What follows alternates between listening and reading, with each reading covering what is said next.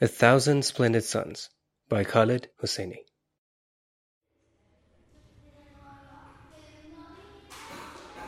This is the AR Podcast.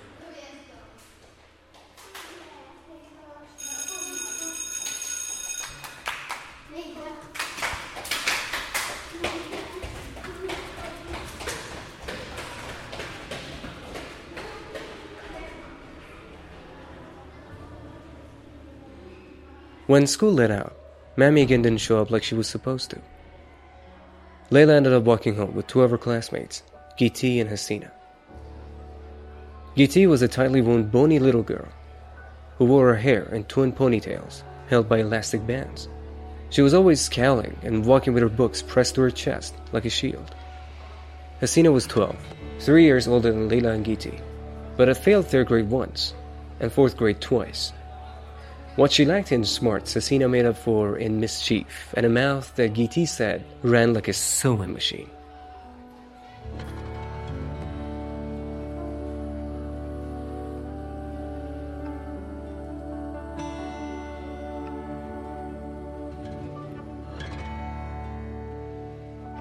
Today, Hasina was dispensing advice on how to fend off unattractive suitors. Foolproof method. Guaranteed to work. I give you my word. This is stupid. I'm too young to have a suitor. Giti said. You're not too young. Well, no one's come to ask for my hand. That's because you have a beard, my dear. Giti's hand shot up to her chin, and she looked with alarm to Laila, who smiled pityingly.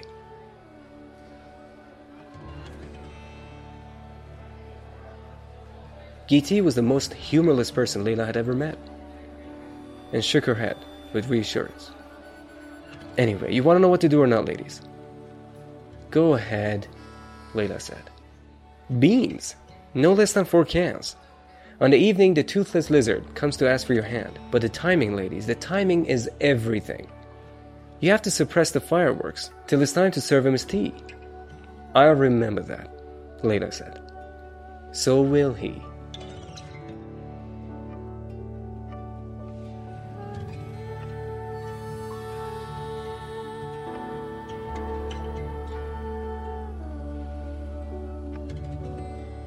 Laila could have said then that she didn't need this advice because Babi had no intention of giving her away anytime soon.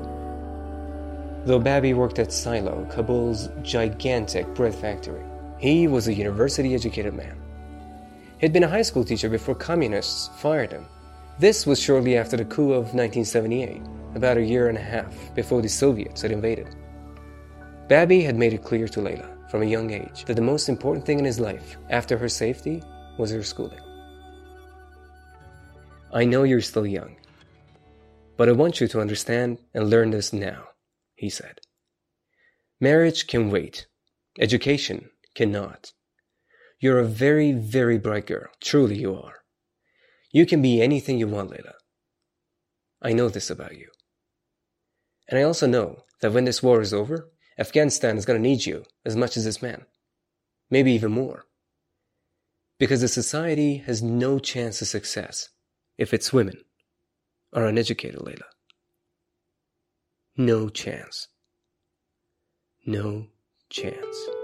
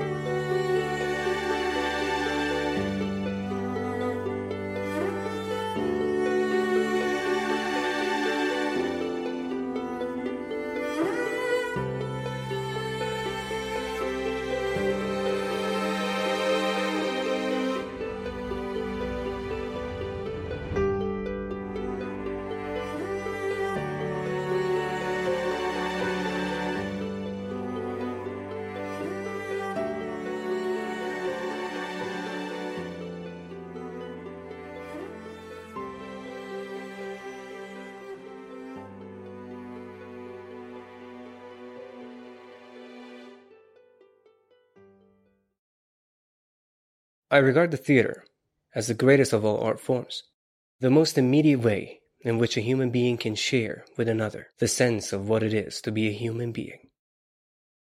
Oscar Wilde.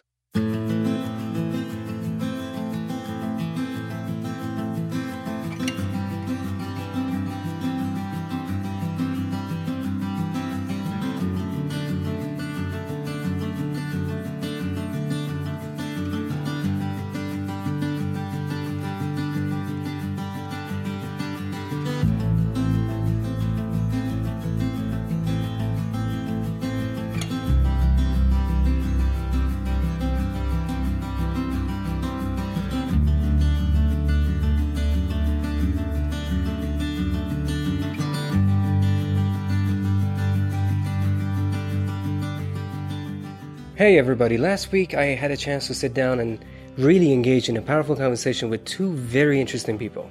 Stuart Denison, a theater director and an actor, and his lovely wife, Azadeh Mirzaei, who is also involved in the same art form as an actor. They have performed individually and also as a couple, and being able to sit down and talk with them was an opportunity I couldn't pass. Just kind of one of the most important things that I find about theatre and what what an actor should be doing is something needs to be at risk. Mm-hmm. Um, and that something can be something very physical, it can be something very intense, you know, especially if you're looking at like a Shakespearean tragedy, you know, it's, it's the throne or it's the it's the crown or you know it's, it's life and death in, a, in, in the drama. But also within much more subtle, sort of more like family dramas or something. If something's not at stake, then people won't won't buy it. Yeah. And that's why the actor either needs to go, yeah, possibly down the method route to, Yeah. to, to really be in that character, so they're really experiencing it every night, or uh, and I think more importantly in, in the modern world, um, the situation needs to be at risk. I love process. I, I'm not like when you're in a process, at some part of it, the most thing that you're looking at is the result. Yeah. But what's I think what we need a lot in Iran to work on is how to be in a process. Yeah. How to collaborate in a process. How what's what does teamwork means? Yeah. How to put an organization together, and all the motivations, everything. And I think I love that. I love creating that atmosphere and being in that process. So for me, like always, like any project I do, the worst part is when it's like close to the ending because like I'm like I'm really not enjoying the endings Yeah, yeah. because it's just like okay, the result is great, yeah, it's happening. There's mistakes, there are good things, but the process is over. Yeah.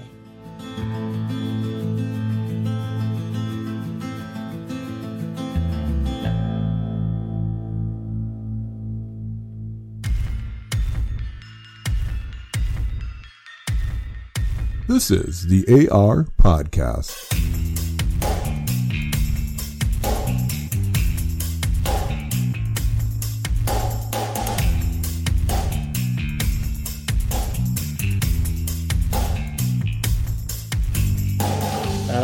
Thank you guys for the time. Uh, Sure. It's. Uh, I told you guys uh, as I was coming here, uh, my heart was pounding through my chest. I, like I couldn't really believe that I was. I had the opportunity to sit down and talk with you. You guys are pretty like fascinating people. You might not know it, but you guys are pretty fascinating people Thank to you sit very much. down and I mean, talk to. I'm not sure we're that fascinating, but hopefully we can be. yeah, sure. Uh, one of the first questions I wanted to ask you guys Sure. was, uh, how did you guys meet each other? Do you want to take this or no? No, go for it. Go for it. Okay, so um, we, I mean, we met through through the through the art form that we still um, spend our lives devoted to at the moment, which is which is through theatre, and um, we met in India, Yeah. which um, is probably an unusual place for an Iranian and a British person to meet. but um, I was traveling there and working, and I was directing various plays throughout throughout India. And as part of that, I went to Hyderabad and I sort of set up an open call for, for actors within within the company. And uh, through that, I got to know many people there, but one of whom was was Azadeh.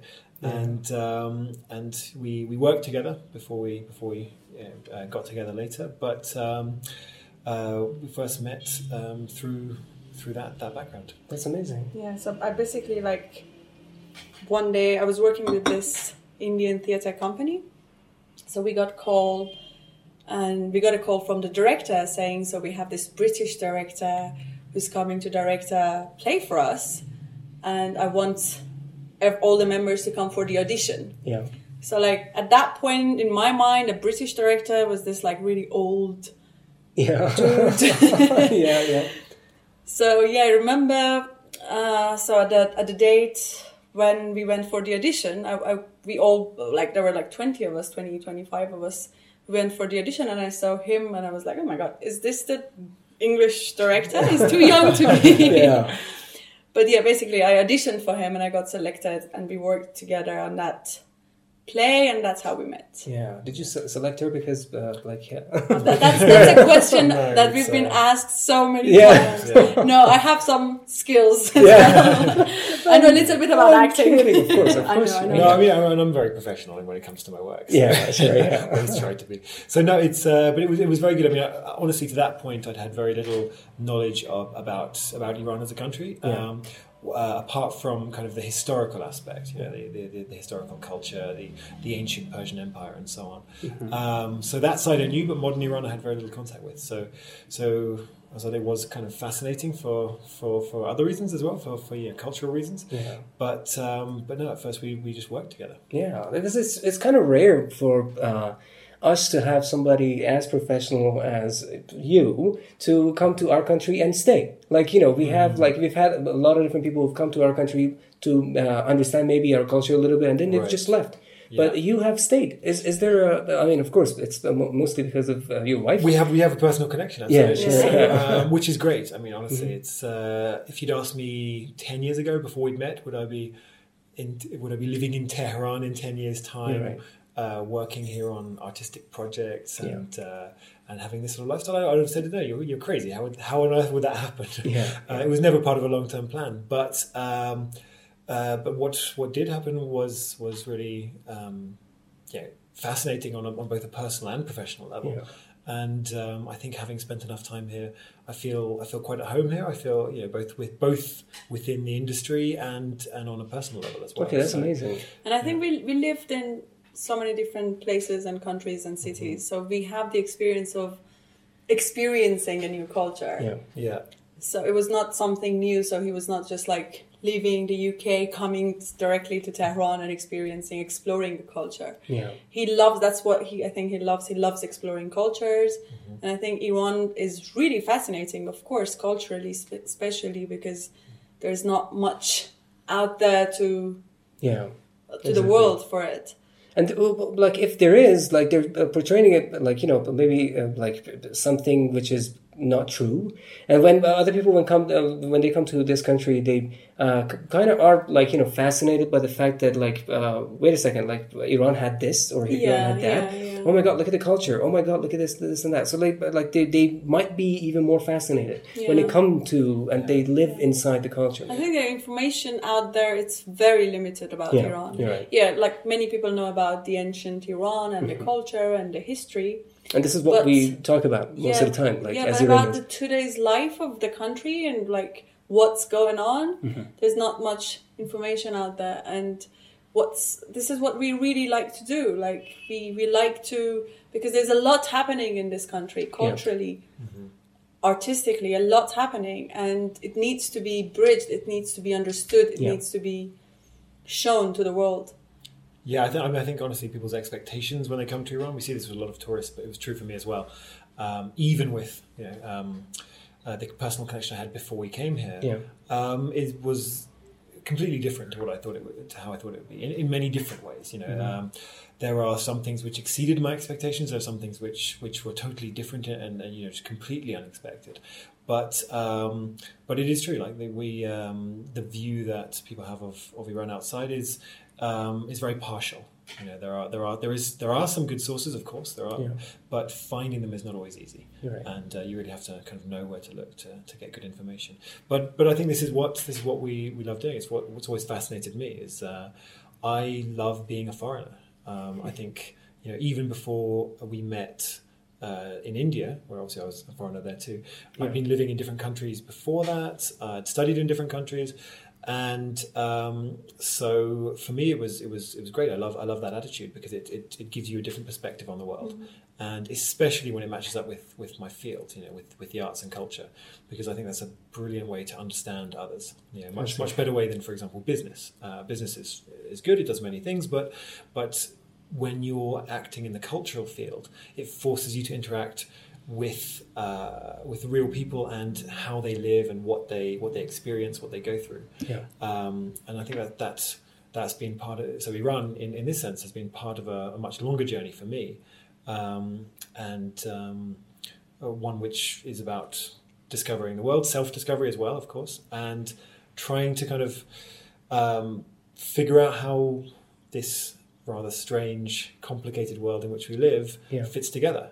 You know, how, how, how people from different countries, different cultures, different backgrounds um, have various differences and various similarities, and, and how they how they understand those. And I think I think theatre, you know, possibly more than than at least most other art forms, allows you to do that because it's about storytelling. It's about it's about liveness and un, you know, um, it, it it forces us to under, to understand the daily routines of people, the things that make people happy, sad, the uh, their drives and their emotions, which which I think is very helpful when we when we look at the challenges the world faces and a lot of cultural misunderstanding in our relatively globalized age.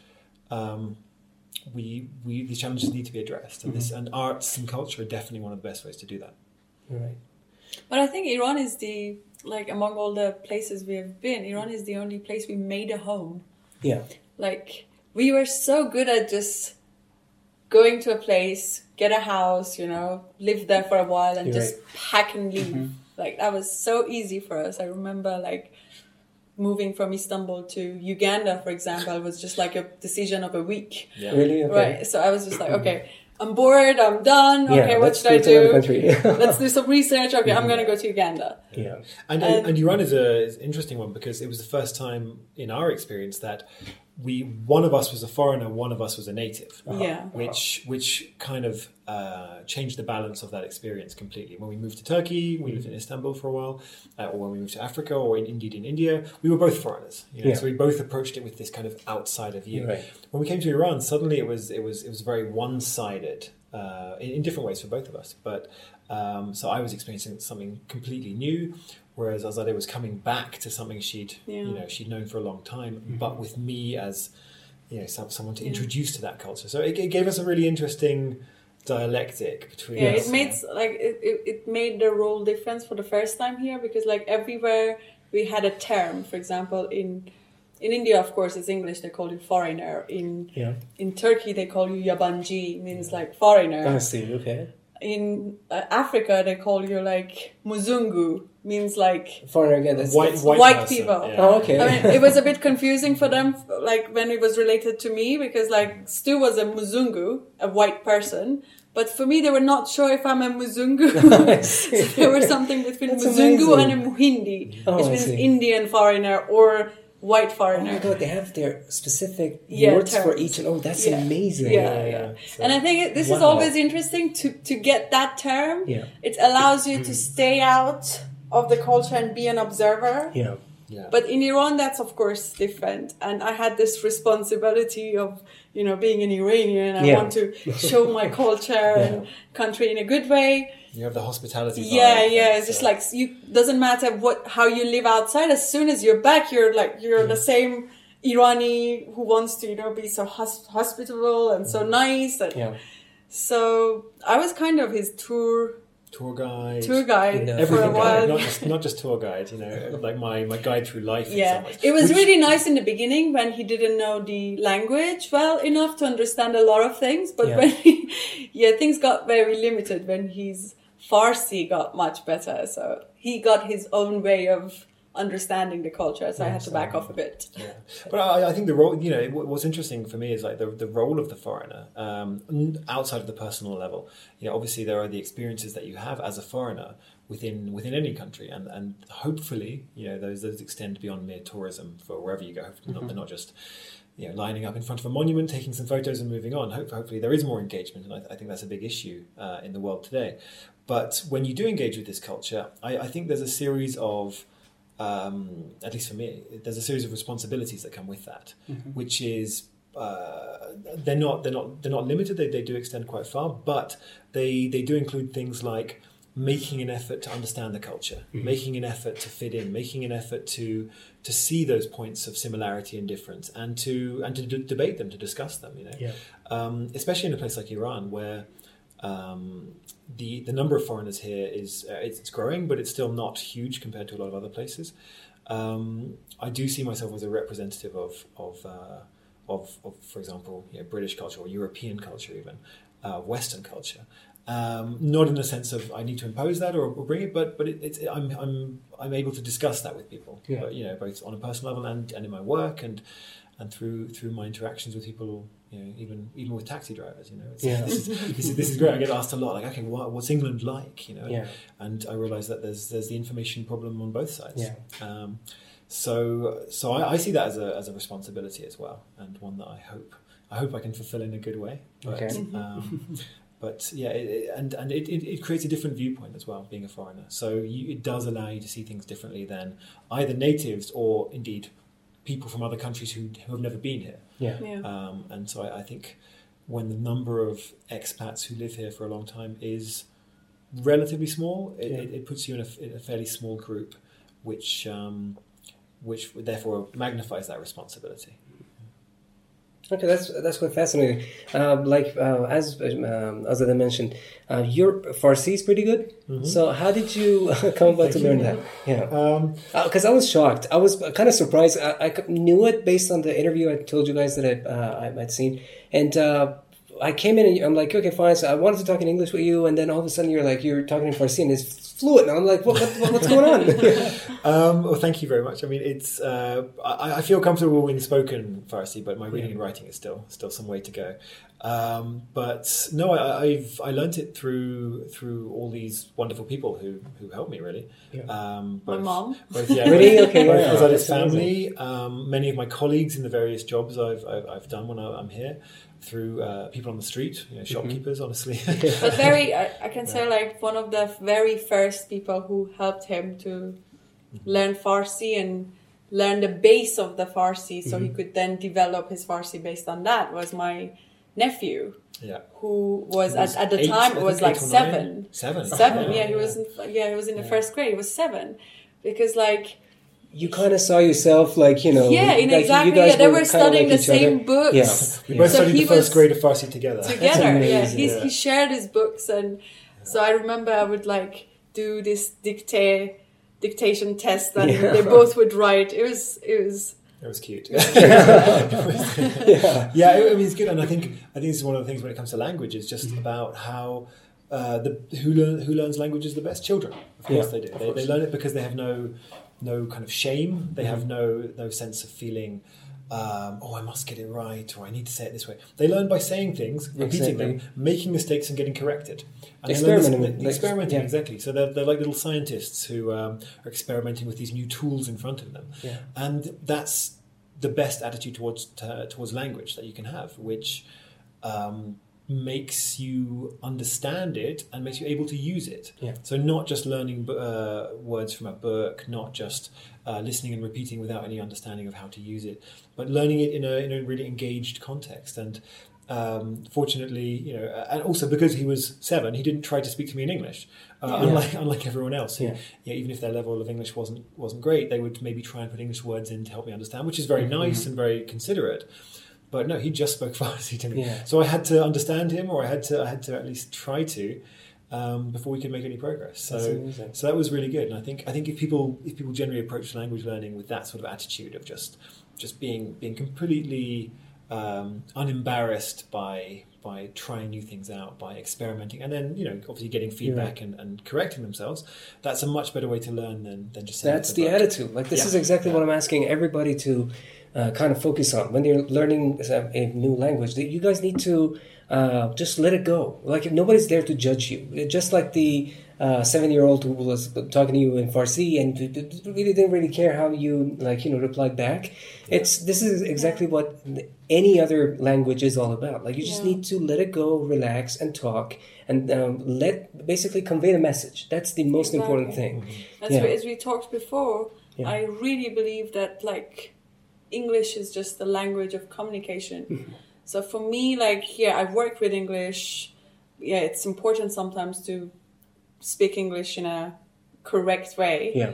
but I've never been embarrassed by like my accent, my wrong pronunciation, or mistakes I made because I just want, as you said, I just want to make myself understood. Yeah. And when you have the self confidence, people respect you more. Yeah. Like they're like, you know, uh, she knows what she's talking about because Yeah. she has this level of self confidence. As the like the memory that I uh, told you guys, like that uh, my American friend made a mistake in uh, like grammar, but nobody really said anything about it because he he was from America and people were like, you know, he doesn't make any mistakes. Yeah. But they do, but they have Yeah. all the self confidence in the world that I think there's like a big deal here in Iran about the accent. exactly Yes. Who speaks with British accent or American accent, Exactly, or yeah. your like so your accent can also also like embarrass you and make you less confident about your speaking Yeah. ability, mm-hmm. which is like not true. As I said, like everywhere I lived, I just picked up Mm-hmm. the exactly accent, yeah and like now if I talk to my Indian friends, my accent turns completely Indian. If I talk to my Turkish friends, Yeah. I, I speak with my Turkish accent in Iran. It's like it's a mix of things, and I'm actually so proud of it because it's the it's the character of my language. exactly It's and you. you It's me, yeah. exactly. And I remember, like, I have an Italian friend, and she speaks English with this really strong Italian accent yeah very strong. And we, I remember in Istanbul once, someone mentioned it to her that, you know, don't you want to like work a little bit on your accent? And her her answer was like, I'm so proud of my accent. exactly This is me. This Yeah. is who I am. What do you say? yeah So it's yeah, I think we should never be embarrassed about how we say it. Yeah. As But- long as we can make ourselves understood. Yeah, yeah, exactly. If, if you're mispronouncing something, that's that's a technical thing. It's not to do with accent. You know, Yeah. it's, it's to do with probably you know either not putting the stress in the right place or or you know, for example, just mispronouncing a, a vowel sound.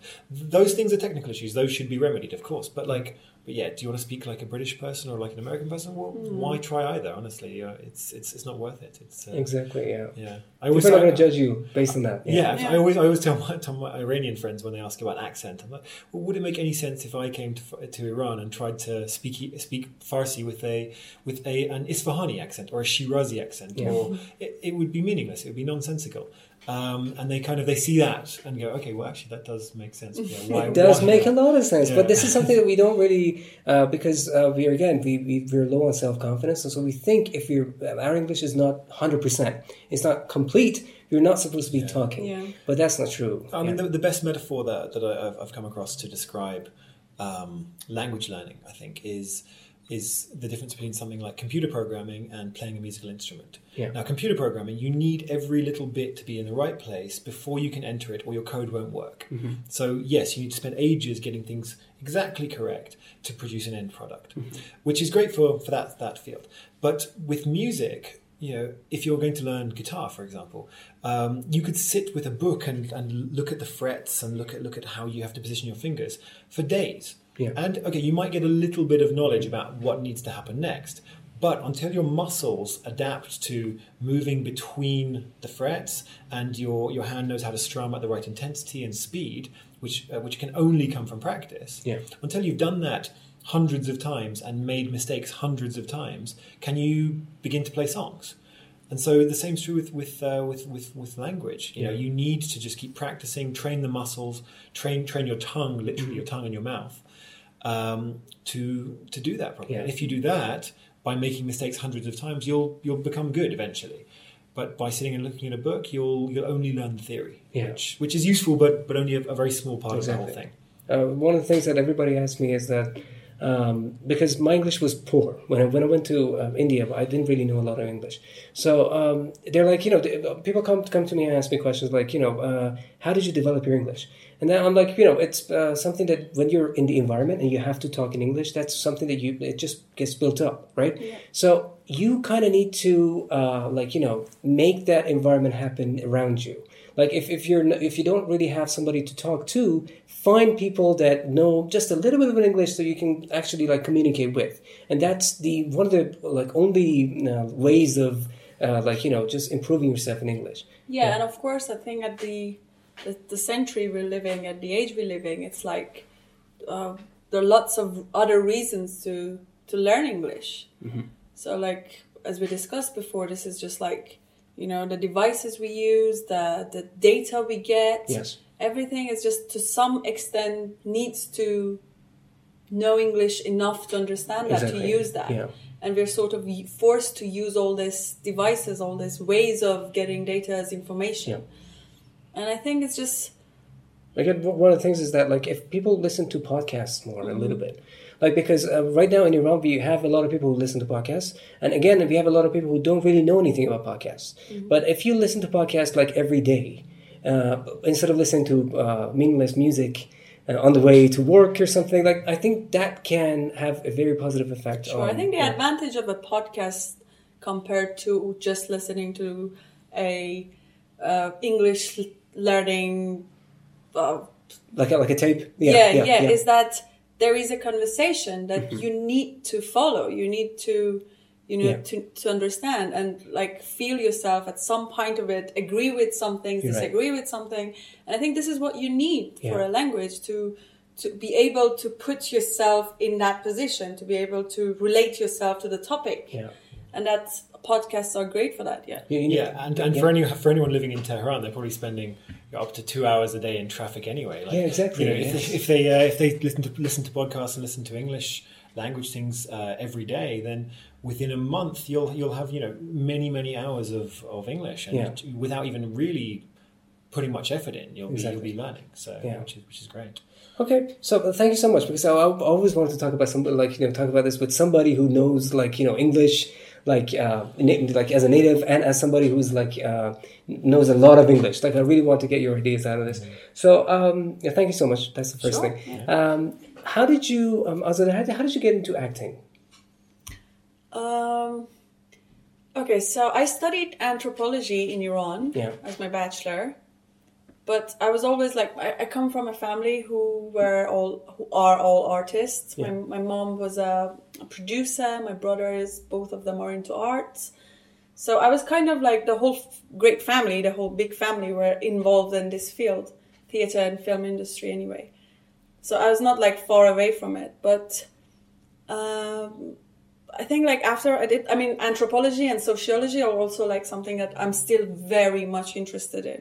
Even though I, I don't really know anything about it, but I, I am interested in it. Yeah, in yeah. it. I think it's just that any any science that like help you to understand people more is great. this is why I did architecture because I, I kind of like knew if I did architecture I had to understand people more. exactly Yeah. exactly and i think like after i finished my anthropology and learning a little bit about people and about cultures i was more looking for a tool rather than more knowledge Yeah. so i was looking for finding a tool to be able to use that education use that data use that com- uh, uh, what i've learned Yeah. make it practical, use it, transfer it, like bridge it. Yeah. And because of my background, my family background, of course, art was the the closest thing came to my mind, and it came out actually the best one for me Yeah. because like it's theater and it's drama. It's like it's us basically, Yeah. and that's that's how I decided to do my master in theater and acting, stage acting. And I went to India, Yeah.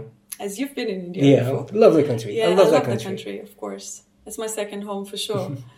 and uh, that's where I did my master in theater there. And I think that's what I've been sort of doing since then, using theater as a tool to to educate people, to To interact. to well. interact exactly Yeah. like like i was i was working with uh, in istanbul in turkey for example i was working in an uh, uh, in, in, a, in a school but i was as an english teacher but actually i ended up like working with this hyperactive children Yeah. who were not able to communicate with the world outside world. So what I, the only tools i could use there was the drama theater. Yeah. so that was amazing the effect of theater and drama to be to help this. And we had no common language. They wouldn't speak english. I wouldn't speak turkish. Yeah.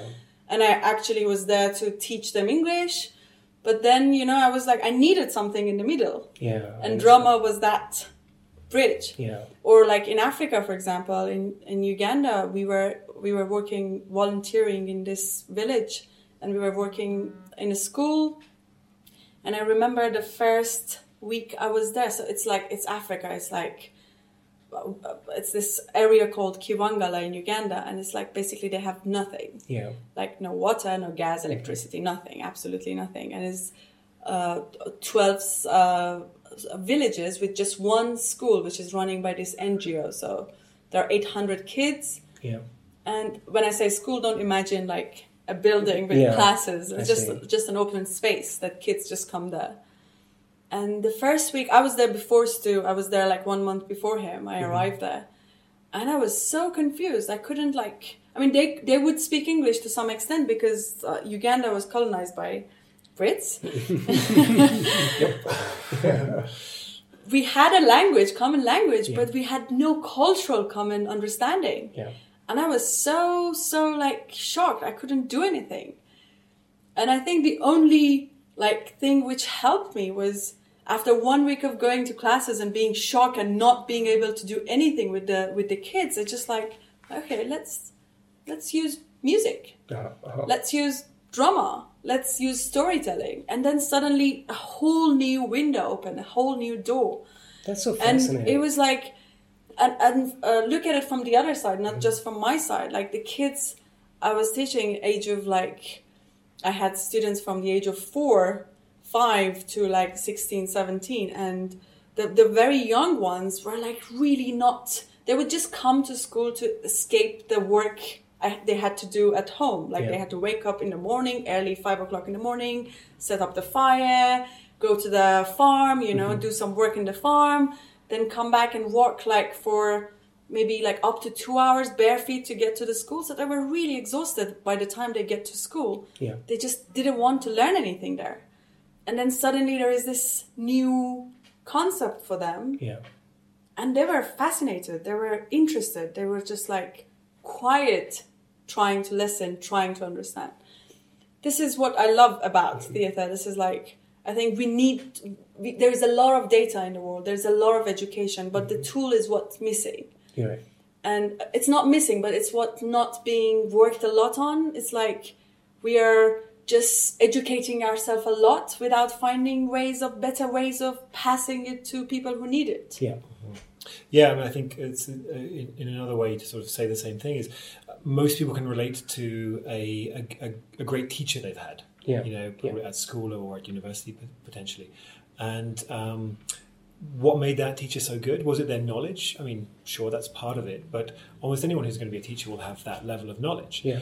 Um, what makes them a good teacher in many cases is essentially performance. Yeah. It's how they Exactly. um, put how they take that knowledge and present it in an engaging, active way. Yeah. Um, yeah, obviously with the technical details being correct, of course, um, to the students. Yeah. And so that engagement, while some people see it as just education, is actually a form of performance.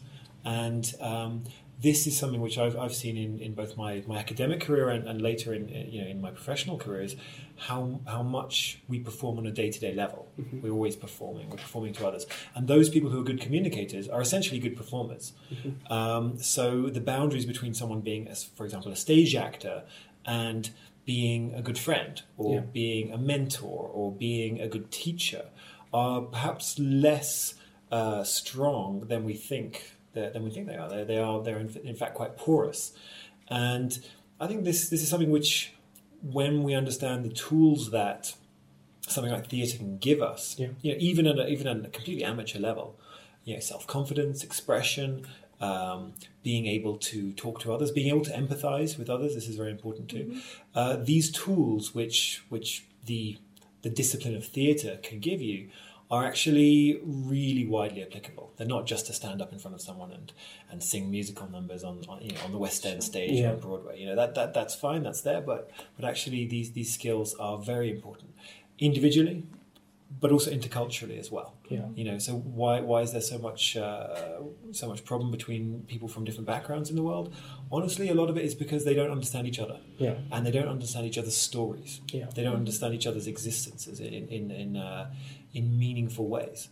But yet, again, most most people who are listening could probably think of an experience where they've seen a film from a different culture or a documentary from a different culture, um, and that in itself, by just giving a humanity to an individual, maybe fictional, maybe real, uh, or a group of people, and, and seeing them in their real lives struggling with real day to day challenges, having their own successes and failures, that creates a sense of connection or empathy, which is often missing from, uh, for example, the news. Yeah. Or Yeah. um, the way in which we interact on a corporate or you know, level in, in, internationally, and so yeah, the world is becoming much more data driven. Um, you know, the, in many many ways. The, this can be this could be a great tool for us, but it can also be quite um, dehumanizing as well. And and this is something which I think that that as we progress technologically, which is going to happen, you know, this, this is already happening. We're, we're, we're progressing so so fast, and I think there's huge opportunities for us in this field.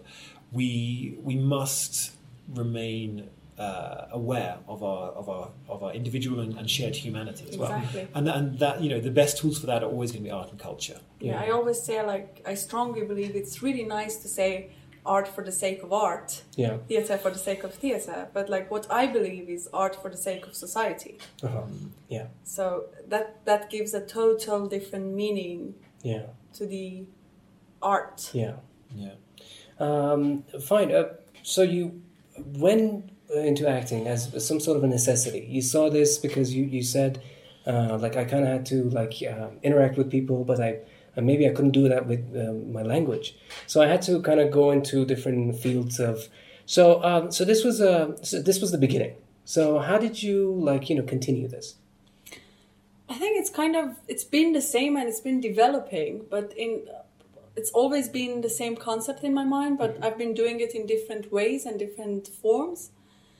Uh, for example, like well, as as I said, in Africa it was like this, in Turkey it was like that, in India I worked a lot with um, unprivileged kids. Yeah.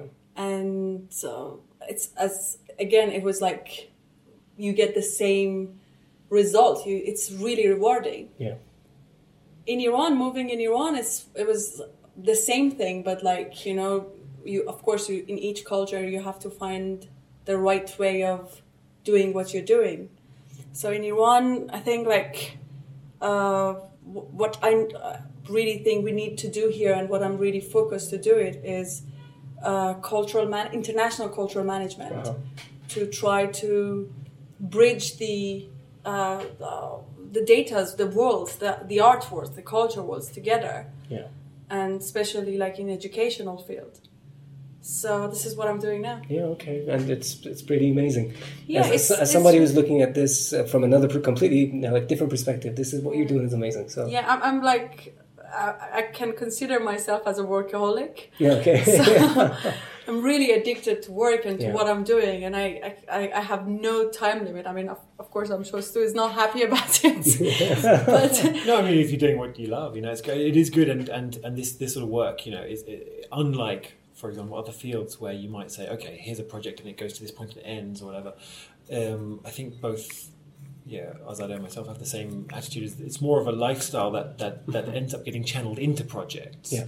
rather than okay, what's my next project? You know, um, and and that that's led us down some paths which I think we probably wouldn't have anticipated a few years back as well. Yeah.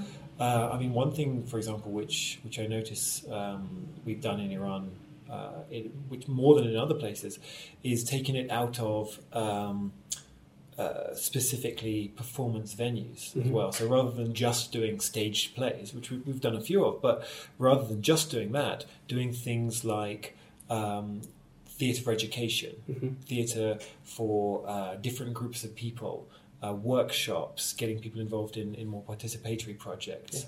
Um, and yeah, and especially recently, as as as, as I said, um, doing this on an international level as well. So you know, it's it's taken us in different directions, which has been really interesting. I think it's it's helped us both, you know, both personally and professionally as well, to, to kind of Sure. have to engage in different ways and have to develop different skill sets as well. Um, rather than just becoming okay, I'm a theatre director. That's what I do, and I do my very Yeah. limited thing. Which which is there's nothing wrong with that, but but I, I feel that having experienced a wider range of things has really helped helped us both actually. Yeah. I think when we find the spectrum, then you're like there are a thousand roles that you can take and do yeah. to, to get what you want. Is that is that like you know something which is uh, pretty fascinating for somebody who's doing like you know because for me as somebody again who's looking at this from another completely different perspective, when I see somebody who who's an actor, I always think of like you know you you guys are so lucky because you get to live these lives that are like for me I get to live somebody who's an like who's an architect and uh, who is doing podcasts yeah but you guys can live any life like Yeah. it depends on the role that is given to Yeah. you so is, is it I think that must be really fascinating to somebody definitely- so it's somebody who's doing anthropology like I think Yeah. that's just something like yeah, it's very it's as you said it's fascinating to to be able to make someone's story yours exactly yeah. And this is like i think the most important challenge about acting. Yeah. Which is like you have to live different personalities and at the same time to, to make yourself as close as possible to each character. You Yeah. need to define it through yourself. You need to find points which are close to your own mm-hmm. personality and then develop those uh, elements in yourself to get as uh, to to get close to that character so yeah it's it's really fascinating it's really interesting but it's not what just for me it's not uh, satisfying enough so uh, yeah acting is great i love acting yeah but i don't consider myself as just an actress Yeah. right so professionally also i cannot tell that i'm an actor because yeah. Yeah. i've acted in, in movies i've acted in series i've done uh, several theater plays both here in iran and outside but what i can consider myself professionally is more of like the developer the, the manager the cultural manager than the, the actor I understand that. but You even be like you want to be known for that. Like is that is that no, not really. No, no, no, no, no. I love process. Mm-hmm. I love process. I, I'm not like. I mean, of course, it's, it's as when you're in a process. At some part of it, the most thing that you're looking at is the result. yeah But what's I think what we need a lot in Iran to work on is how to be in a process. Yeah. How to collaborate in a process. How what's what does teamwork means? yeah how to put an organization together and all the motivations everything and i think i love that i love creating that atmosphere and being in that process so for me like always like any project i do the worst part is when it's like close to the ending because like i'm like i'm really not enjoying the endings. Yeah yeah. Because it's just like okay the result is great. Yeah it's happening. There's mistakes. There are good things but the process is over. Yeah. So uh, yeah i love being in the process and you know developing a process being part of a team. Yeah. And one thing I can say uh, from from the director's point of view is that, um, and this is having worked in like a lot of different countries, and I've seen this everywhere. There are there are two main main types of people who want to be on stage, yeah um, and the majority of those people are people who want to be seen. They, Uh-huh. they want to be, you know, they want to be in front of others. They want to sort of uh, be have people looking at them, um, and they can be very great. They can be great performers. There's nothing wrong with that. But normally, it's an ego ego driven Yeah. um, experience for many of them. They, they, they, they love that sort of feeling of being applauded, and, and, and most of those actors are people who love the the result. They Yeah. love you know the, the, they'll they'll stick with the rehearsal process. They'll go through it, but what what they really feed off is that final. Uh, moment of taking a bow on stage in front of everyone else. They, they, they feed on that. And then there is a smaller sector, but I believe who are the better actors generally, the ones who, who have longer careers and, and can do can do more with with their uh, with their bodies, with their with their voices, with with with their characters. And those are people who feel a responsibility to the character or to telling the story or to the process. Yeah. And th- those actors tend to be ones who are normally shyer individuals. They're not necessarily the, the really outgoing people who love being looked at, but who feel a deep connection to, to people and to stories and to feelings and to reality of, of emotions. Yeah. Um, and those actors, and I think, you know, when you look at film, you can see who those actors are, the, the, the ones who disappear into their roles completely. Yeah. Um, those actors tend to be better actors in the long run. And yeah, exactly you said, many of them, the the process of performing it every night is is is fine. They may enjoy that, and, and you know, getting applauded is all good. But but they really enjoy the creation of character. They really enjoy Yeah. being someone else, give having that responsibility of telling a story, and um, and I think those those people also therefore get the most out of theatre in Yeah. terms of how they interact with other professionals and how they interact with their society at large. Mm-hmm. You know, they will do they will do the background research. They'll they'll go and live the role for a while. They'll they'll find out as much. Are as we they talking can. about method acting? Is Uh, it- not, method acting is just no method acting is a technique which many of these actors would use, Uh-huh. but but no, that that could be used by both both both uh, you know both types of actors. No, I'm talking about the much more deep psychological approach to Mm-hmm. acting, the reason for being on stage, the drive for wanting to act. Yeah. Um, and those, those that that second group, who I'd, I'd say are far smaller in number, um, are often you know the ones who, who get the most out of it and give the most to the art form as well. But at the same time, no one can ignore the the joy that you get when you get No, no, Of course, yeah. yeah. No, that, that's there. That's No, there. course, but if that's yeah. the only thing you get from it, Yeah, that's, no, no, that's, that's it's true. it's wrong basically. If, if, Yeah. if that's wrong. you- No, it's just it's just it's just unf- it's it's one of the it's one of you know every art, art form has its has its challenges and its Yeah. own pitfalls, and this is one of them. You know? But what I'm really trying to say is that, like, as as a as an actress, uh, I think there is a definition when like there, there should be like cer- uh, certain uh, factors that you have them, and then you can call yourself an actress Yeah. in a professional level. And yeah, we have a lot of actors in Iran who are like either studied or doing taking workshops or classes and all. But I personally, I don't consider myself, even with my acting background, I don't consider myself an actress because I'm not professionally that uh-huh. much involved. I think there is a definition for that to call yourself a, pro- a professional actress. I see. And I think this is very important, Yeah. really important. I mean, like, yeah, everyone loves to be celebrity, famous, well Yeah, known, yeah. and all. but you need to have certain criteria to, you know, to call yourself a professional actress. I'm Yeah. not a professional actress. Mm-hmm. And it's not about skills. It's not at all about skills. I mean, I don't talk about my own skills, but in general, it's not at all about skills. Mm-hmm. It's about what you do with that role in your life right. how much focus it takes from you and what you're earning from it. You know, Yeah. I think that's a very important point about it. And uh, something. Um, uh, do you guys know Kobe Bryant? Yeah.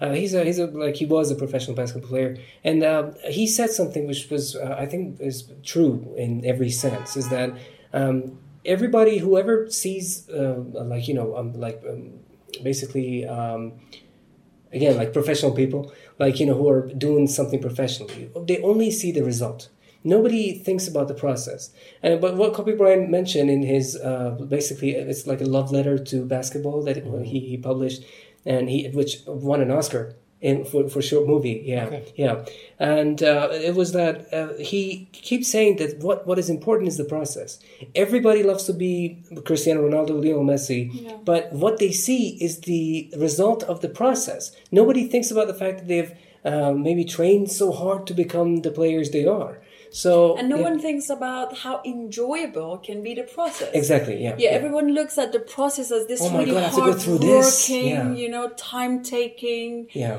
thing, time. But like the way I look at any process in my life, positive or negative, Yeah. it's just like you can find joy in it. You Yeah. can find, you can get full, uh, like uh, satisfied. You can enjoy. Yeah.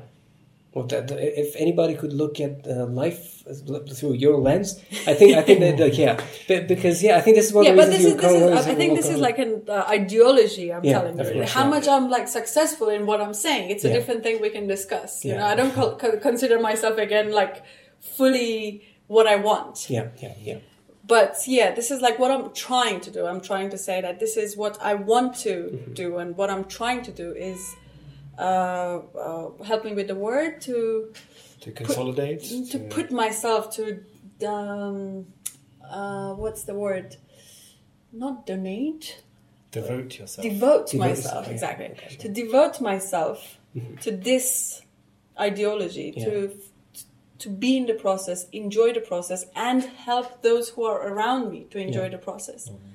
I think whatever is that is it like business it's theater it's teaching it's Mm-hmm. whatever it can be Yeah, I mean, for me, it's like uh, I, what I, def- I define it for myself a little bit differently than than others, which is not not that Yeah. it's right or wrong, but um, for me, what what I what I realized actually, I, I didn't think I didn't think this was how I approached it at first, but now I've come to realize that it is. Is um, what's important for me is opening people's minds, and because I, I believe very strongly in, in people you know, having open minds and having uh, the ability to experience different things, the ability to understand different people's perspectives, different ideas, and whether that's through a performed piece, which I would create for them in order to to, to challenge or provoke various things, uh, reactions uh, or thoughts, or whether it's through the education, you know, in terms of you know like giving workshops and that sort of thing, or whether it's through practice, or whether it's through process. Um, what I really enjoy doing through the various things that I do is, is is actually opening people's minds Yeah. and being someone who can facilitate that, being someone who can who can guide and lead and and challenge where appropriate. Yeah, challenge, push, uh, whatever whatever the uh, whatever the, the technique is. That's that's kind of the the payoff for me, the the, the goal, the, the sort of the reason that I do it. And I find that when I when I end up not getting much out of a project is when I realise that that hasn't been met. You know, and realizing that actually all, all that I did was uh, fulfill a series of professional steps, which you know is fine. Uh, that's that's okay. People people have to do that sometimes. Everyone has to has to um, you know get involved in projects, especially in a collaborative art form that, that maybe don't uh, don't fulfill all of your your dreams. But but both on an individual and a and a and a work level, that's that's what I really enjoy doing. So, uh, can you tell me something? Because uh, for me, theater is something that I can touch. Yeah. Like Okay. uh, for somebody who doesn't really, I I haven't learned this academically. I, I have no idea, like you know, uh, anything about it. Like uh, in terms of studying. you know. Right, yeah, sure. Like I, I, keep it as a- yeah, sure, keep uh, sure. Uh, for somebody who doesn't really know a lot about theater and doesn't know a lot about cinema, uh, when I go to see a play, I feel like I'm a part of it. Meaning, uh, like every now and then, I can I can just focus on a character and I can just look at that character for for, for, for like thirty minutes, and nobody's gonna tell me like you know you're not supposed to be looking at that. But when when you're uh, talking about a movie, uh, you're looking at a character through the lens of the like the director is showing you that character the way he wants or she wants it. Yeah. So, uh, like theater for me, like is something that I can touch. Yeah, it's all, it's all about liveness. I Yeah, mean, that's that's yeah. the thing. If it's uh, you know to, for, for it to be theatre or Yeah. performance, there has to be a space at a specific time with with with a live interaction going on. And in that sense, as long as that's happening, you can call it theatre. It could be mostly music. You know, it could be music. Like so, I, I'd almost call a lot of more interactive stagey performances, like music performances. I'd call them kind of a, li- a form of theatre or a form Yeah. of form of performance. You know, um, and yeah, that's not to say anything bad about film. Film film is very much a director's art form. You know, Yeah. It's like- as you say, exactly about giving that that particular viewpoint, which which some directors do incredibly well. Again, this is one of the reasons that uh, like I I watch uh, House of Cards, Right. and in, in, in the uh, in the series, like every now and then, Kevin Spacey looks through the camera, like he looks at you, kind Mm. of like he looks at you and says something, and it just it's just like theater, like it involves yeah. me into the Suddenly play. you're in there. Yeah. Exactly, it's like it, it. It doesn't really have to be a sentence. Just a No, look just a look, can yeah. do everything. Breaks that to break wall, that wall, yeah. Exactly. Yeah. This is why I love theater so much. Yeah. Like as somebody who again doesn't really know a lot about theater. Yeah. Yeah, I mean, definitely. That's I think that's why it's so powerful because otherwise, in in almost every way, it's been superseded by other art forms. Like if you want to do realism, why do theatre? There's no point anymore. Mm-hmm. Yeah. Do, do film or TV Yeah. or whatever. It's much better for doing realism Yeah. than theatre is.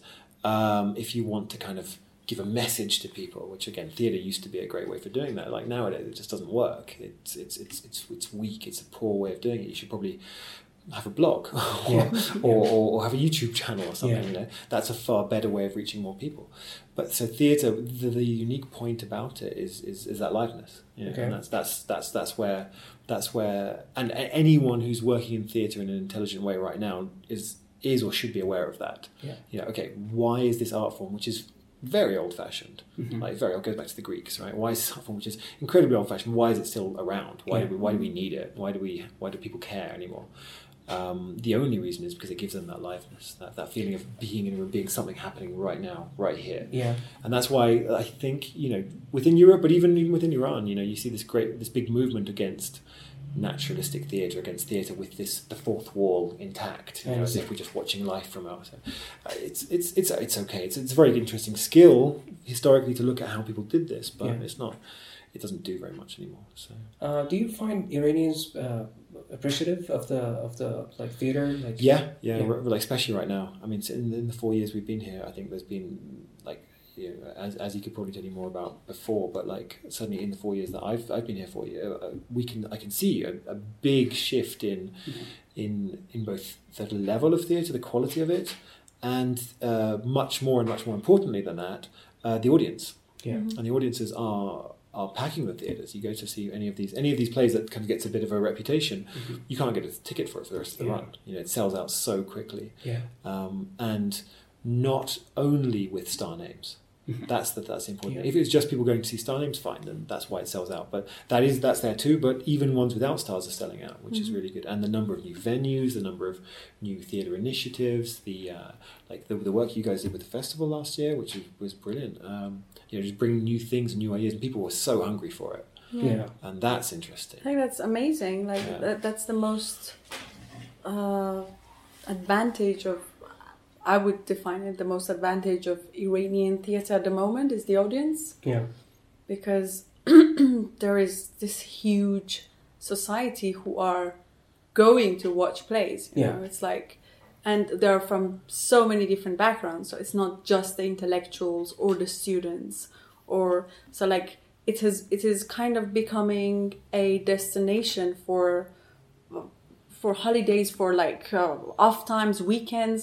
It's a plan. It's it's coming to the people's routine schedule, and uh, and the, the journey for the past like 10 years in this thing it's been great it's been amazing and i think of course we have to uh, I, I look at it again through my own very like educational perspective Yeah. is that uh, we have to also uh, learn about the audience about what they want and what they need actually.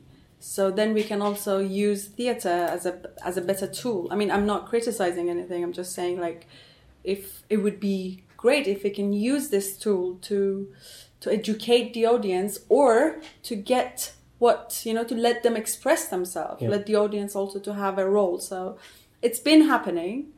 I think it needs more uh, work to Needs this better- better yeah management yeah better management of Yeah. course the relationship between audience and uh, theater the production And uh, I think it's the level of consistency as well. Like um, our movie industry, I'm not saying anything. Uh, there's anything wrong with it, or there's anything like you know. I, I don't want to say anything negative about our movie industry.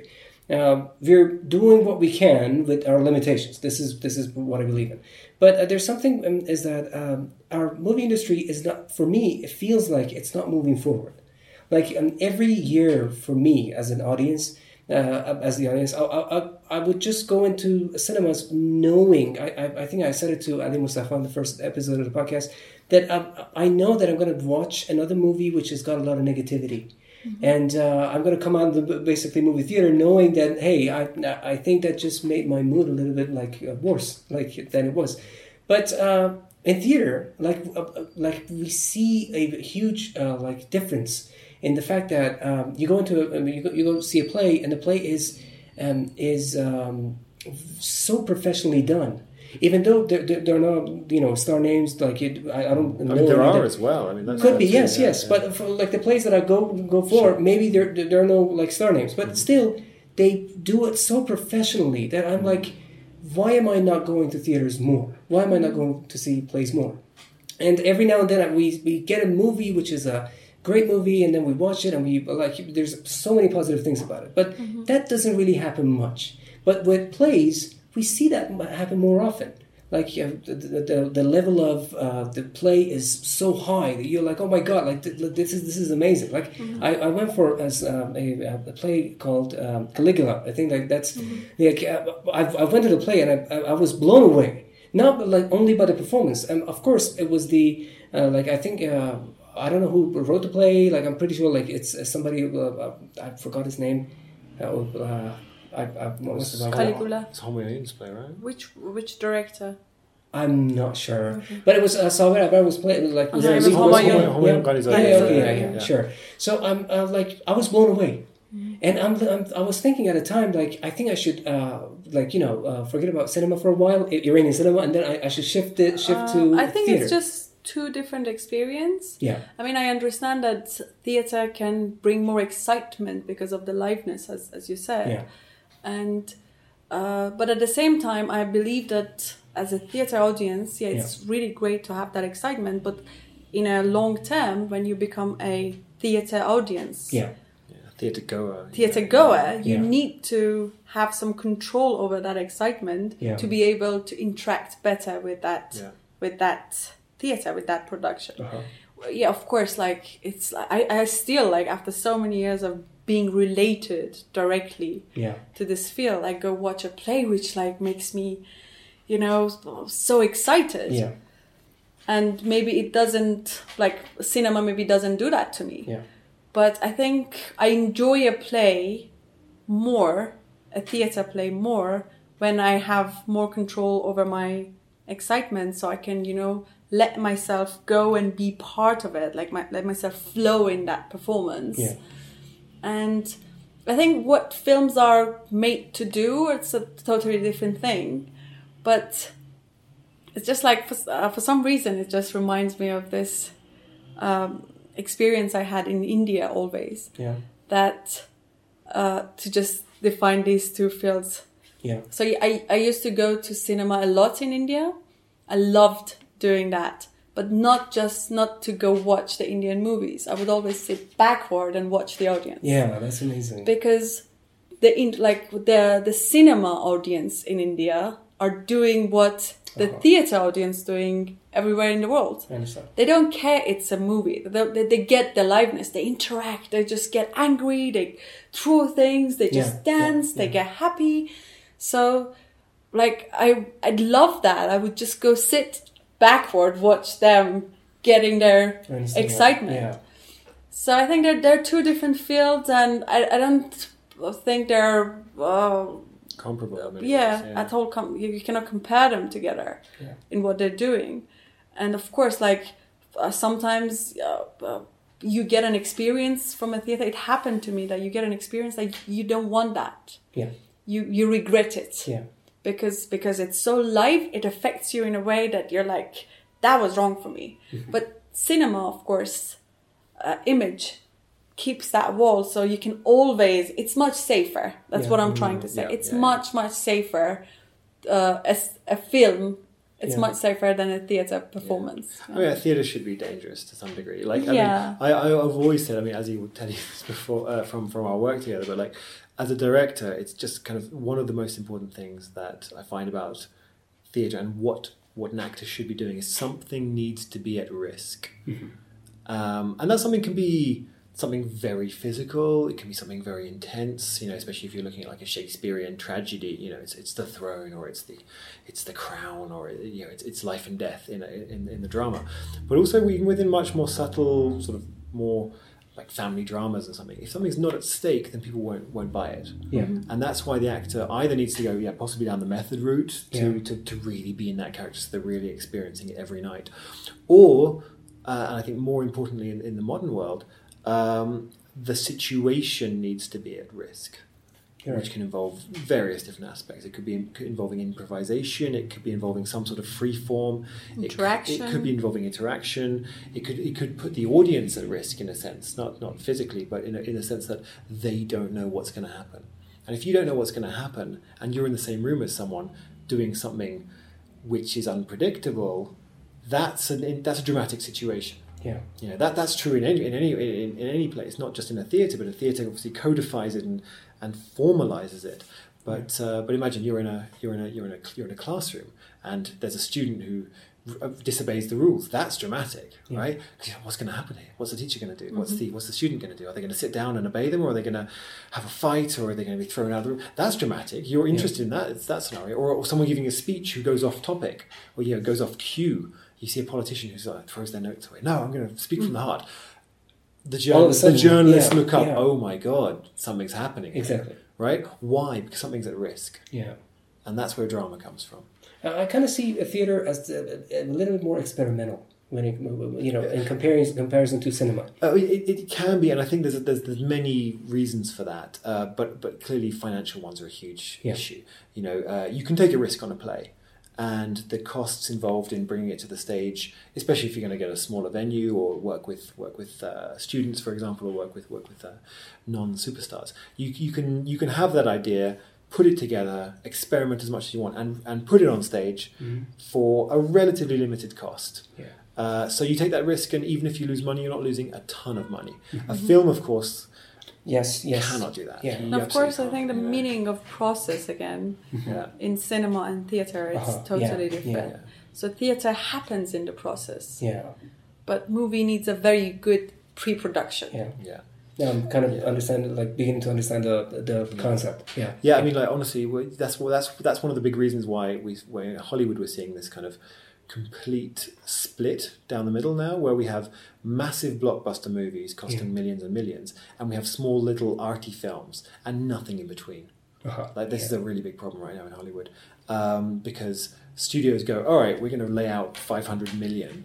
We need a we need a guaranteed box office return. That Yeah. what does that mean? It means the artistry kind of gets a very distant second Yeah. to is this going to be a success? Are Yeah. people going to shell out money for this? And we need spectacular effects. We need big stars. We need explosions. We need, Yeah. we need you know that that's all fine. But then the artistry, of course, gets so watered down by committee and by sort of the producers imposing their views and everyone having a different opinion and stars only being willing to be shown in a nice in a good light, for example, Yeah. which is often in their contracts nowadays.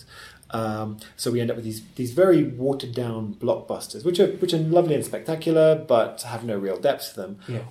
Or we end up with these much smaller budget, independent or studio films, which are done as prestige pictures to show, um, for example, how they are, how this studio or that studio is is in fact very arty, Yeah. and they're done on, on a budget of less than fifty million, so like ten percent of the budget of a blockbuster, and uh, the studio knows they might lose money on them, but they'll make it back on their on the next the next Avengers movie or whatever. Yeah. So it's uh, and and again, neither of those are individually a problem, but the middle ground has been hollowed out of, of, of Hollywood, and that's a huge problem right now. Where are these big pictures which which want to explore a theme? Which isn't necessarily super dramatic and full of explosions. It's not an action thriller. It's not a family comedy.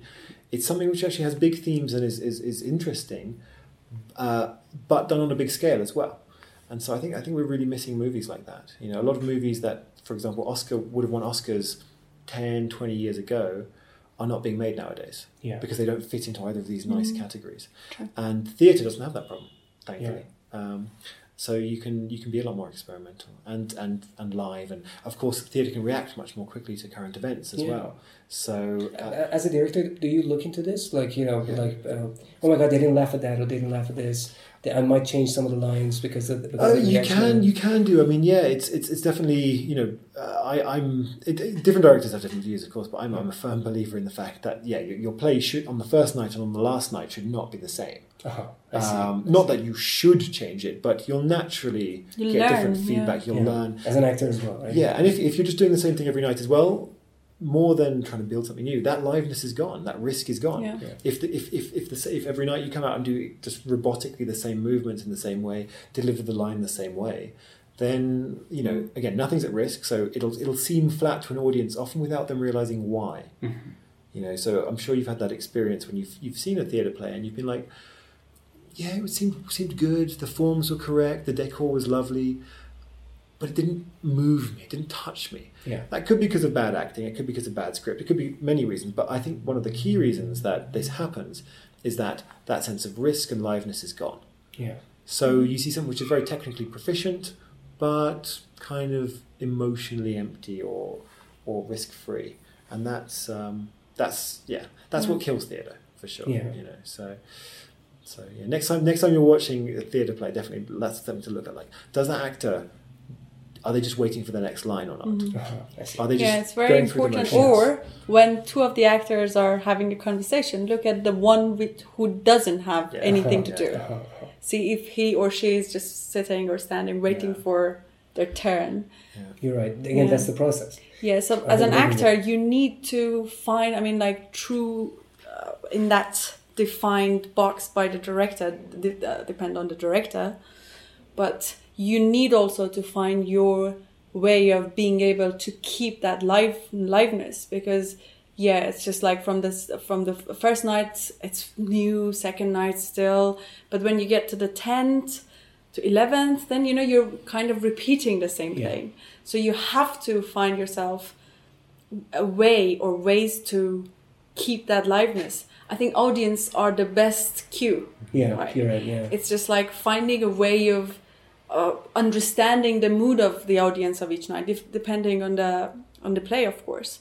But audience bring their mood into the venue, and I can say as an actor that like before even you start the the performance, the actors get the the feeling, get the initial mood of the audience. Is it going to be a very excited audience, or this is a very critical audience? Are they uh, here to in, get entertained, or they're here to enjoy, or they're just here to get something from the performance? So you get that feeling from the very beginning Uh, do you change like uh, as an actor? Do you uh, change your uh, like ways maybe? Like if, if you know. so it, it very much depends on the director so like and the performance like it if it allows you to improvise if it allows you to experiment of course i love that sort of performance that allows you to to uh, to play around with the audience yeah, yeah. I love that. But yeah, most of the performances like you're you have a specific script, line, cues, and you have to stick to it. But there are lots of ways still to improvise without changing your line. Yeah. To improvise without changing someone's cue. To interacting uh, uh, to interact to someone's role. There are so many different ways, techniques and ways and feelings and moment momentary like uh, actions that you can take without changing anything, but add something to the performance. Right. And I still always have this like problem with like not problem, but like one of the, the things that really is important for him when he's directing a play is that everyone needs to be present. Uh-huh. I want you to be present. I want everyone to understand what's going on. I don't care if you're sitting back in the corner, you have nothing to do. Uh-huh. Just, just, just be in the present. Be understand what's going on. yeah. No, I think this is something which, um, like coming back to Iranian theatre, this is something which is is a big issue. I think there's a lot of uh, very talented artists out there working in, in various fields. You know, directors, designers, writers. There's a lot of very good writers out there, um, and and there's a huge amount of, of, of, of young people coming into the industry as well from the universities. I think there's a really good link between university and industry here. Um, which is not true in most other places actually not certainly not in Europe certainly not in America um, and these guys are providing lots of interesting fuel, lots of interesting ideas for the stage. One thing which I think, one area which I think that there, there's still work to do is in harnessing that power and moving it forward together. So it's not just a collection of very talented individuals overlapping and clashing, and hopefully sparks fly and we see something interesting happen. But that might happen one night and not the next, and then not the next, and then five nights later, everyone's wondering what happened and where it went wrong. Um, what I do see a lot here is is a lot of kind of emotional intensity, but without the repeatability, Yeah. without being able to hit those emotions every night. Um, and I think it's it's probably down to training, um, training and mindset. I think you know a lot of a lot of directors who I have spoken to here, I've seen their work, um, still have a slightly, to me, old-fashioned notion of what the director is as mm. being a boss. You know, putting that Yeah. person in there, says, "Do that, stand there, do that," mm-hmm. which I think create yeah creates very dead theatre, creates very sort of like stilted theatre, and then you often see an actor, despite that, still finding aliveness because they mm-hmm. feel it, they feel they need it on stage. So one thing I think would be really good for the future of Iranian theatre is to to take these brilliant ideas and allow the other professionals to really work their magic, work work together, and offer more to it, rather than just coming in with a strict view and going, "This is what I want from A to Z." We're going, okay, here's A, here's Z, here are some points we have to hit along the way. Let's find that together. Let's create a process, a mm-hmm. rehearsal process, a discovery process, which allows that to be more organic, more more real in a lot of ways. And then I think that would that would take these very interesting forms that do exist and this very interesting kind of uh, approach to theatre, use, using different texts, using different ideas, and make it something which grows upon itself. Rather than at the moment, I think it's a bit hit and miss. Sometimes you see some really great performances, and you see some really some ones where the idea was perfect, but the execution was just was off for some reason. And I, I look at that professionally and I can go, okay, it's not because the lights were wrong, it's not because the sound was wrong, it's not because the costumes were wrong. No, it's because you've got a bunch of people doing different jobs who haven't been synced up properly, who haven't been allowed the freedom to express themselves together. And so this is this is a more deep structural question for theatre in Iran at the moment. So that's one thing that needs to change. The second one, uh, we, we touched on it briefly earlier, is about the venues and uh, venue management. And uh, thank I've, I've seen some really good steps in this in this direction in the last few years. But the idea that a venue gives itself an identity, gives itself a kind of a feeling to it. Not just not just not just the in terms of how it looks and how it feels, but the sort of work that people will see there, the sort of crowd that will go there. Do they want intellectually challenging plays? Do they want experimental ones? Do they want physical theatre? Do they want theatre which is going to be dealing with the classics in modern ways, for example? And there are a few venues of the of the, the multiple that have sprung up who are starting to define themselves in that way. And I think that's that's the key to sustainability. That's the key to kind of finding a way to turn a venue from being a place you go to see a play into a destination itself. And that's uh, that's something which I think again is moving forward, but but, but bigger strides need to be taken. I think the relationship between a venue and the audience of that venue, of course, it's a both-sided relationship. And as long as, as much as the audience needs to have, you know, effect on the type of performances, you know, Yeah. which is going to happen in that venue, it should be the opposite as well.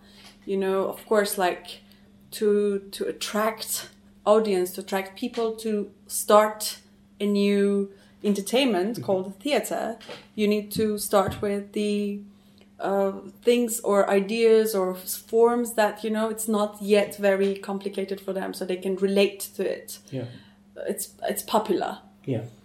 but that's the beginning you know and then you can move on you, you now you have your audience now you can i would say train your audience to enjoy different type of performances like yeah you can you you may start with a comedy in a venue you can keep having comedy shows and you can of course keep having your audience coming enjoying but the, the most important thing is that you've got an audience Yeah. that means the beginning not the end Yeah. so that means now you have to work with your audience, train your audience, study your audience, observe your audience, talk to your audience. Like, for example, one thing which is very missing here is uh, data bank. It's it's really it's really important. Like as a venue, as a company, as a uh, group, whatever. When you have uh, some uh, some audience, you need to know them. You need to know who they are. As a gallery, even as like as any Arts organization, art organization, you need to know who are the people who are regularly coming there, and knowing them is not just having their names and their emails. Yeah. You need to know what their background is. Like Mrs. A has joined these two types of performance, but not that type. Why? How can I bring Mrs. A to to that Yeah. performance? This is this this is, these are the game, and this is the process that I've been talking about. Yeah. And I mean, like I cannot say unfortunately, but uh, hopefully I can say this is going to happen. Yeah. That the venues uh, can work better with their audience, understand their audience better. Okay, uh, guys, uh, thank you so much. Uh, I just I just want to sit down and talk to you like I, I told you for days and like you know I, I'd love to do that, uh, but I understand that you have a like a you know limit on time, and I had so many other questions that I like I'm pretty sure you guys know of, but uh, we don't really have the time for that right now. So uh, thank you so much for the time, and uh, like um, as a challenge, would you like to challenge somebody else uh, to be on my podcast to talk in to challenge them. I Yeah. mean, it's, it's, it's, it's a pleasure. It's not a challenge. Um, but no, I mean, thank you very much. It's been it's been it's been really really good, and uh, yeah, I'm sure we'll have to talk again in future. Like, I would love to do that. Like, I think this is part one. I hope this is part one because I have so many questions that I would love to talk Welcome to. to the ten hour long podcast. Uh, Yeah. um, no, um, so yeah, I mean, I think uh, you know, I've, I've I've I've listened to the first first couple of episodes of your of your podcast. I think it's great. I think things are things are definitely moving forward. And this is this is really good, and I hope the the listeners agree and give their feedback and give their ratings as well. Yeah. Sure that would help.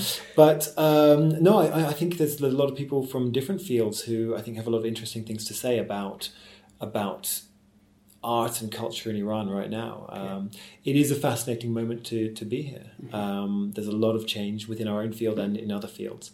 And I do think that th- this is this is a great way for, for Iran to um, connect with, with others um, and hopefully hopefully you know make people a bit more curious about what's going on here and, and, and give them a bit more, bit more information and knowledge about it. Um, so, but uh, yeah, I'd like to I'd like to see to to, to or to hear rather um, things from, from from different fields, from literature, from uh, from uh, from from film, from photography, and, and and and just hear these different viewpoints. So, so rather than a specific challenge, it should be a general challenge. I think Yeah. to people who. Uh, People who would like to you know, express themselves in, in English and, and hopefully, hopefully rise to that challenge and and give give you and the listeners some good material. Sure. I think I totally agree with you. Uh, thank you, of course. Thank you for. Thank you. Guys. It was Thank it was you. really a nice chat, and I think uh, I hope that we can at some point continue. Yeah, there's a lot of things to say, yeah.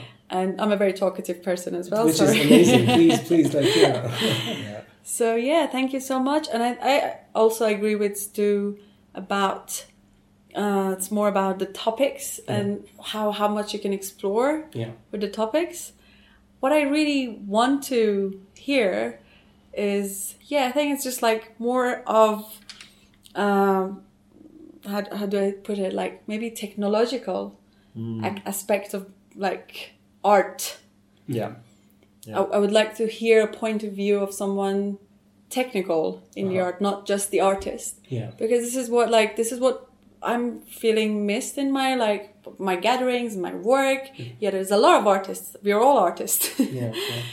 but uh, the technology of the art, I think, the, the the technology of managing the art, and this is what like I need to hear about. Maybe I need to learn about. Yeah, it's developing so fast, isn't Yeah. it? So, and I think there's so there's so much more that's going to happen here, which is which is brilliant. So, so yeah, hopefully we can we can hear more of that in future. Yeah, sure. Thank you. Thank, you Thank guys so much. yeah. Yeah. that's all I can say. Thank you so No, much, thanks. and I hope I can we can meet um, each other more and we can Sure. talk more. Yeah. And um, yeah, thank you, thank you, No, it's, it's been a pleasure. Thank you. thank you. I can only hope that I can do another podcast with them soon. I have so many questions left. Anyways, thank you all for tuning into the podcast, and thank you for your amazing emails. This always provides the much needed momentum. Thank you, and never forget that you have the ability to surprise yourself. Goodbye.